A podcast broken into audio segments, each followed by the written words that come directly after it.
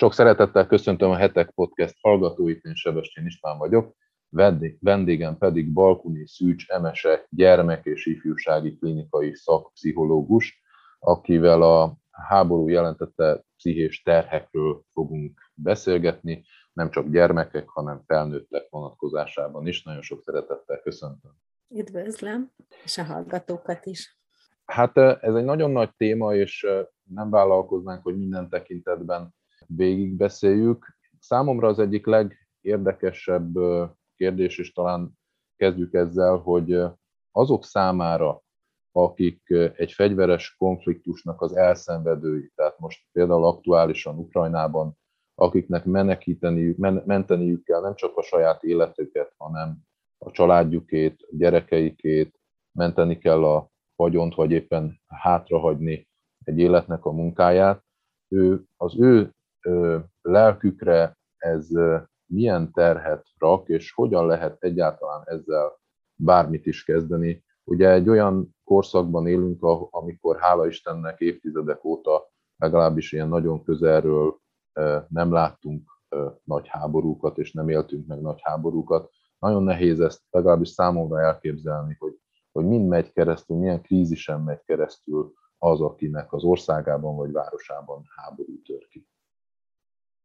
Azért nagyon nehéz elképzelni, mert hogy ez a megszokottól egy eltérő élmény ezen a területen, ahol mi élünk. Természetesen máshol nem, ott vannak olyan vidékek, ahol mindennapi esemény az ilyesmi, de, de mindenképpen egy nagyon intenzív, erőteljes és a hétköznapi tapasztalatoktól eltérő élmény. Tehát, hogyha ha szeretnénk átélni valamilyen módon, hogy, hogy a háborúnak az elszenvedői mit élhetnek át, akkor, akkor azt úgy tudjuk megtenni, hogy felidézünk egy saját életünkből egy olyan tapasztalatot, ami nagyon-nagyon eltért a mindennapi a megszokottól. Ugye ilyenek a katasztrófák, háború, de lehet egy baleset, lehet egy családi katasztrófa, dráma, esemény.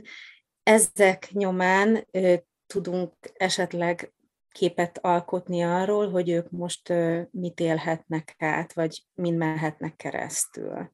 Az ugye egészen más jellegű kríziseknél is ö, látszik, hogy, hogy sokszor nem, nem a a krízis elszenvedése pillanatában, vagy nem közvetlenül utána terhelődik meg az ember, hanem felszabadul az adrenalin, meg kell menteni az életét az embernek, vagy másoknak az életét, nincs idő gondolkozni, idézőjelben mondom, nincs idő lelkizni, és aztán eltelik két hét, két hónap, valamennyi idő, és utána szakad rá az emberre mindaz a teher, amivel ez az élethelyzet járt. Ez ebben a helyzetben is egy lehetséges forgatókönyv? Abszolút. Azt szoktuk mondani, hogy nagyjából olyan egy hónap elteltével a trauma után, vagy a, a krízis helyzet beállta után, hogyha ez a felfokozott állapot valamilyen módon nem rendeződik, nem kerül nyugvópontra a személy, nem tér vissza valamennyire a hát, normál kerékvágásba, amennyire lehetséges nyilvánvalóan a kö- kö- környezettől, meg a körülményektől függően is, akkor, akkor az már egy másik szintje ennek a, ennek a stressz zavarnak. Tehát onnantól kezdve már ö, egy poszttraumás stressz zavarról uh-huh. beszélhetünk. Uh-huh. Uh-huh. Ö, önt egyébként keresték meg mostanában ilyennel? Tehát a, most így egészen konkrétan a, a menekültekre, ukrajnai menekültekre gondolok, tehát a munkájából kifolyólag kellett ilyen helyzeteket kezelnie, vagy segíteni kezelni? Nem kellett ilyeneket még kezelnem, azért, mert még nem telt el annyi idő uh-huh. az események óta, ami indokolna a beavatkozást. Úgy gondolom, hogy ezt, ezt a protokoll szerint is így szoktuk, tehát nyilvánvalóan az emberi segítés, a meghallgatása a másiknak, azon túl, amit már elmondtunk a konkrét segítésen túl, az együtt lét, jelenlét a másik személlyel, aki ha szeretné, megosztja a problémáit, ha nem szeretné, akkor csak ott együtt vagyunk, segítünk, együtt dolgozunk. Ezen túl nem indokolt ilyenkor a, a beavatkozás, ugyanis azt mondják a területnek a kutatói, hogy ilyenkor az az elsődlegesen fontos, hogy mindenki a saját kapacitását tudja mozgósítani a helyzet megoldására, és ez mindenkinél eltérő lehet. Nem biztos, hogy az, hogy,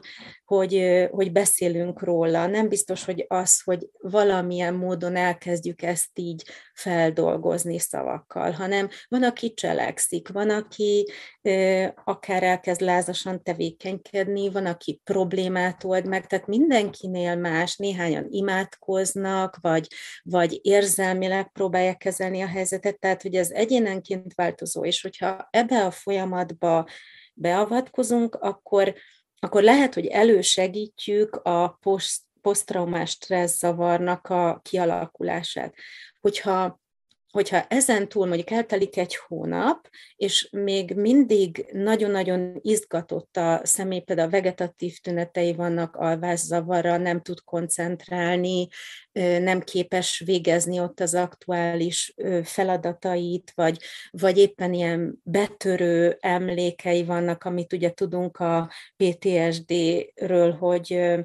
hogy így, így betolakodnak a, az élmények, a látvány, a hangok, és nem tud ettől szabadulni, vagy ö, éppen nagyon túlzottan elkerül mindent, ami az információval kapcsolatos, akkor, akkor kezdünk el beavatkozni. Tehát addig a beavatkozás az ö, akár... negatív következményekkel is járhat. Uh-huh. Ugye érdemes talán megjegyezni, hogy amiről most beszélünk, az nem csak a háborús konfliktusok traumájára vonatkozik, hanem minden más olyan életeseményre vagy történetre, ami traumával jár, ugye? Igen, igen, így van. Uh-huh. Mi a helyzet a gyerekekkel? Ugye egy felnőtt talán jobban viseli az ilyen jellegű terheket, bár ezt nem tudom, inkább csak kérdezem, de ugye látjuk a képsorokon, hogy, hogy sokszor anyukák a gyerekekkel vagy gyerekkel menekülnek együtt, egészen pici gyerektől a, a nagyobbakig, nagyobbakig is lehet látni a, a képsorokon gyerekeket. Szóval, hogy ők mit élnek át ilyenkor, és hogyan tudnak nekik maguk a szülők segíteni, akik ugye maguk is egy traumának vannak kitéve. A gyerekeknél az egy nagyon fontos különbség a felnőttekhez képest, hogy a gyerek számára az elsődleges gondozója, a szülője, aki éppen vele együtt van ebben a helyzetben, és az ő viselkedése, érzelmi átélése az, az a mérvadó. Uh-huh. Tehát ő, ő leginkább azáltal traumatizálódik, hogy azt látja, hogy nem csak az a kis biztonságos világ, amiben ő éppen élt, hullik darabokra és borul fel fenekestül, hanem látja a szülőjén a rémületet, a kétségbeesést, a reménytelenséget. Tehát, hogyha azt az ő kis mikrovilágát látja felborulni, az, az rettenetesen meg tudja őt ijeszteni. Ez tehát nagyon ilyen, érdekes, nyilván... amit mond, mert ez gondolom fordítva is működik, tehát hogyha ha egy szülő ilyen helyzetben erőt tud mutatni, bátorságot, még akkor is, ha nem ezt éli át, de, de ezt mutatja, és nem tudom, csak akkor fakad sírva, amikor már elaludtak a gyerekek, az ugyanúgy működik? Hát ez nagyon nehéz ügy, mert, mert a gyerekek arra is érzékenyek, hogyha a szülő nem őszinte. Tehát leveszik. Tehát hogyha... Leveszik a feszültséget, aha, nyilvánvaló. Ezért szoktuk azt mondani, hogy, hogy annak nincs értelme, hogy a gyerekek elől túlzottan titkolozzunk, viszont egy nagyon érzékeny kapcsolódásra van szükség a, a gyerekekhez, a gyerekek felé. Tehát, hogyha ö, érzik azt, hogy van valami feszültség, akkor jobb, hogyha mi beszélünk erről a feszültségről, elmondjuk, hogy mi a helyzet, de mindig csak annak az adott gyereknek a, a szintjén. Hogyha ez egy kisgyerek, akkor nagyon egyszerű szavakkal, mindig csak az ő kíváncsiságát kielégítve, és nem többet mondva annál beszélünk, akár mesés formában, akár picit szimbolikusan is, de a lényeget mindenképpen elmondva számukra. A nagyobb gyerekeknél meg nyilván sokkal konkrétabban részleteket is közölhetünk, akár így a történelmi eseményeket is vázolhatjuk, vagy a nagyobb összefüggéseket, attól függ, hogy egy gyerek mennyire érdeklődik, de mindig csak annyit, amennyit az az adott gyerek bebír fogadni. És ehhez kell egy nagyon érzékeny szülő-gyerek kapcsolat, mm-hmm. hogy ne terheljük őket túl. Ez is nagyon érdekes, tehát ha jól értem, akkor itt két kulcsa van ennek, az egyik az őszintesség, a másik pedig a gyermeknek a teherbírása? Így van, ezt, ezt nagyon jól látja, tehát hogy ha titkolózunk, a gyerek azt is leveszi, és akkor azért kezd el szorongani, hogy mi van itt a háttérben, és lehet, hogy még sokkal rosszabb dolgokat gondol bele a történetbe. Hogyha viszont ö, túlterheljük, mert elkezdjük elárasztani a félelmeinkkel, az aggodalmainkkal, részleteket közlünk, ne talán meg is mutatunk nekik, ami hát a lehető legrosszabb, mert az még intenzívebb inger, főleg egy kisgyerek számára, tehát nem szerencsés a híradót együtt nézni velük, a híreket folyamatosan hallgatni a jelenlétükbe, internetet állandóan nyitva tartani, és így a ránk áramló információ áradatnak kitenni őket sem. Magunkat sem szerencsés, de őket aztán pláne nem. Hanem mindig csak a, a röviden, a kérdésekre válaszolva az életkoruknak megfelelően, és egy picit puhatolózva azzal, arra kapcsol, azzal kapcsolatban, hogy ő mit hall, mert azért az sem mindegy, hogy mondjuk az iskolában vagy a gyerekközösségben milyen információk terjednek, mert azokat meg nekünk kell helyre rakni adott esetben. Világos. Ezzel meg is érkeztünk ahhoz a kérdéshez, amit eleve felszerettem volna tenni. Ugye eddig leginkább a háború elszenvedőiről beszéltünk, de ugye bizonyos értelemben bennünket is megcsap a háborúnak a szele, akik a háborús híreket hallgatjuk, meg nézzük, olvassuk.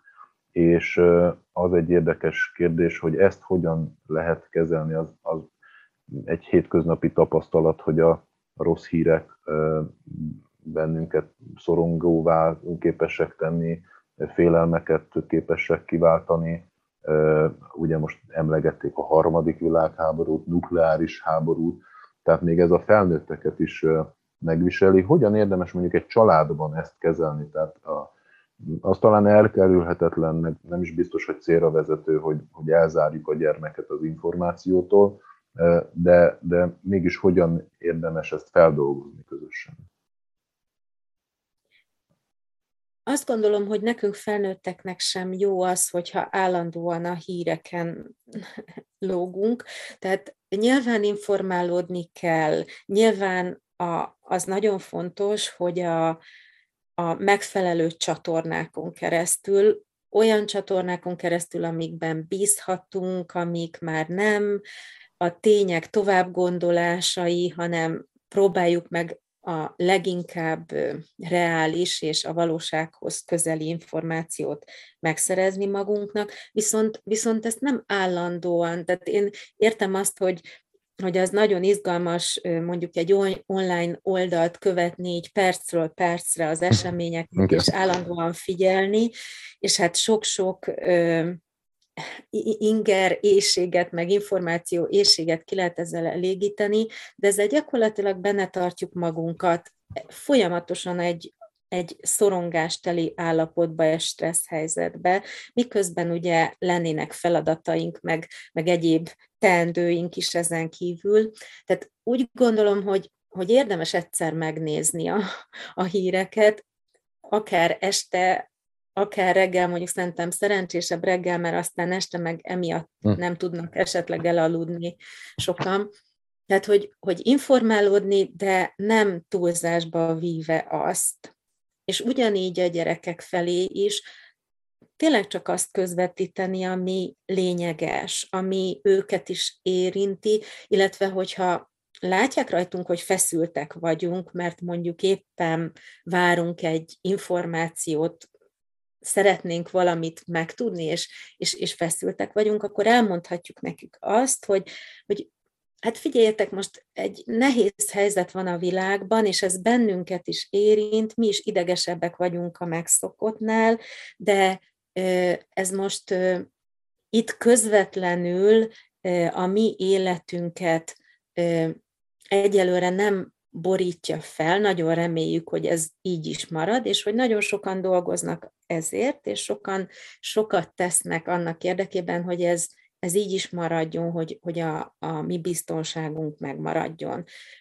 De hogyha a gyerek itt tovább kérdez, akkor nyugodtan lehet erről beszélgetni, és elmondani, hogy ki mit gondol. Tehát, hogy egy szülő is megoszthatja azt, hogy hát, tudod, aggódom ezért a helyzetért, mert még az én életemben sem fordult elő hasonló, vagy csak nagyon régen történt ilyen, és még nem tudom azt, hogy hogyan lehetne erre reagálni, de, de gondolkozom rajta, és próbálom én is túltenni magam, összeszedni magam. Tehát, hogy az jó, hogyha az ember őszinte a gyerekével is ezeket megosztja vele, uh-huh. viszont nem szerencsés, hogyha, hogyha ilyenkor elkezdi a részletekkel terhelni.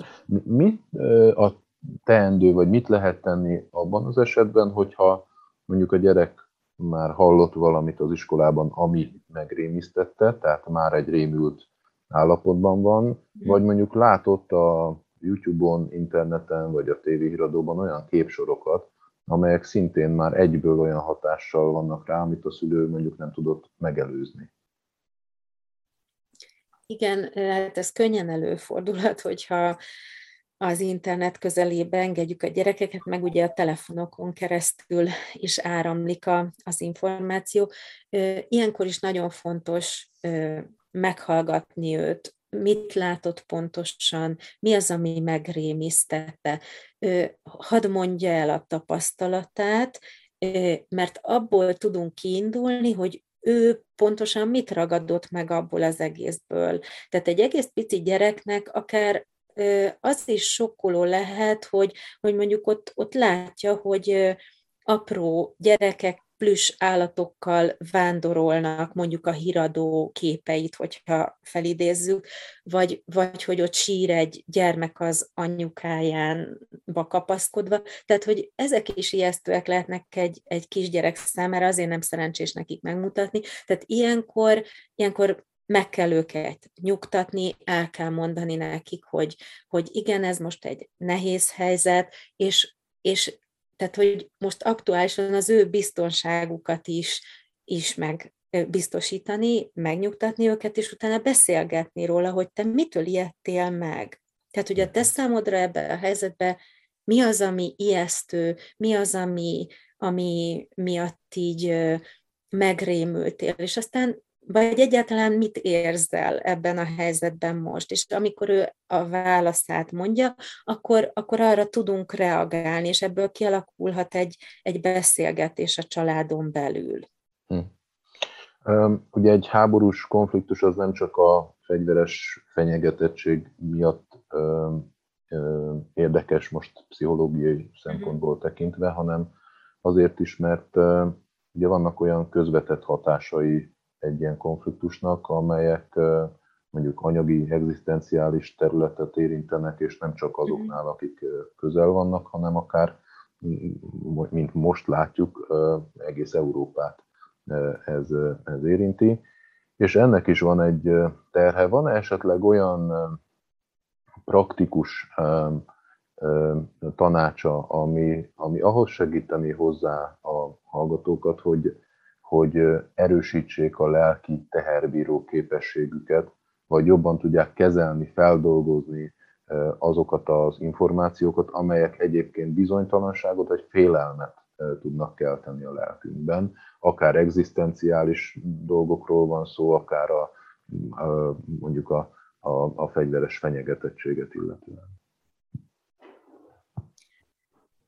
Nyilván szeretünk mi emberek felkészülni a, a, a lehető legrosszabbra, és, és ennek, ennek tudatában tevékenykedni, de ez ebben a helyzetben nem, nem szerencsés. Tehát nem, az nem szerencsés, hogyha valamitől már most félünk, ami még meg sem történt, vagy vagy elkezdünk hát, a lehető legrosszabb kimeneteleket elképzelni, vizionálni magunk előtt, és attól kezdünk el rettegni. Tehát nyilvánvaló, hogy most van egy vészhelyzet, ezzel jó tisztában lenni. De az, az nagyon fontos, hogy ebben a helyzetben tudjuk a saját érzelmi állapotunkat is kontrollálni, tudjuk kezelni a stresszt, és, és ezt azáltal tudjuk megtenni, hogyha nem képzelünk el többet ahhoz képest, ami most itt ebben a pillanatban jelen van és történik. Ez ugye azért nehéz, tehát, hogy... mert a félelemnek pont az a természete, hogy kivetíti a jövőt így elé, van. És, így van. És nem egy pozitív jövőt. Így van. Viszont, hogyha mi ebbe a negatív jövőbe helyezzük magunkat, akkor meggátoljuk saját magunkat abban, hogy most itt ebben a pillanatban, a jelenben megfelelő módon cselekedjünk. Tehát, hogyha vissza tudunk zökkenni a jelenbe, azáltal, hogy azt tesszük, ami most nekünk itt ebben a pillanatban a feladatunk.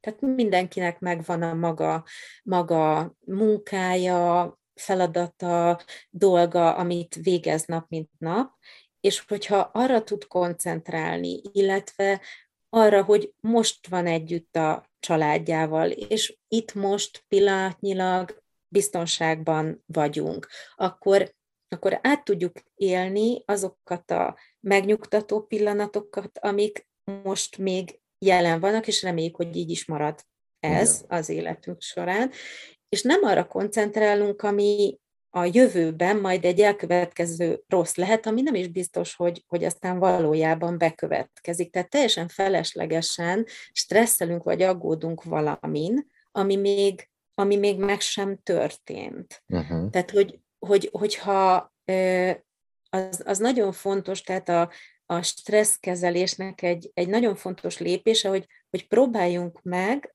visszazökkenni a jelen pillanatba, abba, ami most történik, és, és itt tartani saját magunkat, és nem engedni azoknak a félelmeknek, amelyek hát elrepítenek minket a legsötétebb jövőbe, hogyha hm. nem vagyunk résem. Igen, igen. Ugye most össztársadalmi szinten lehet látni egy nagyon nagy segítőkészséget a, a, a ukrán menekültek, Ukrajnából érkező menekültek felé.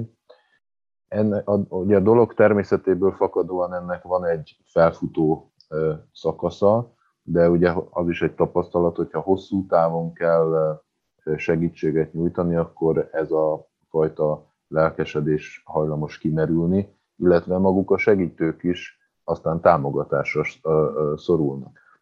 Hogyan, mire érdemes odafigyelni, és, és mit érdemes tenni annak érdekében, akár társadalmi szinten is, hogy ez a fajta lelkesedés egy szint alá ne csökkenjen?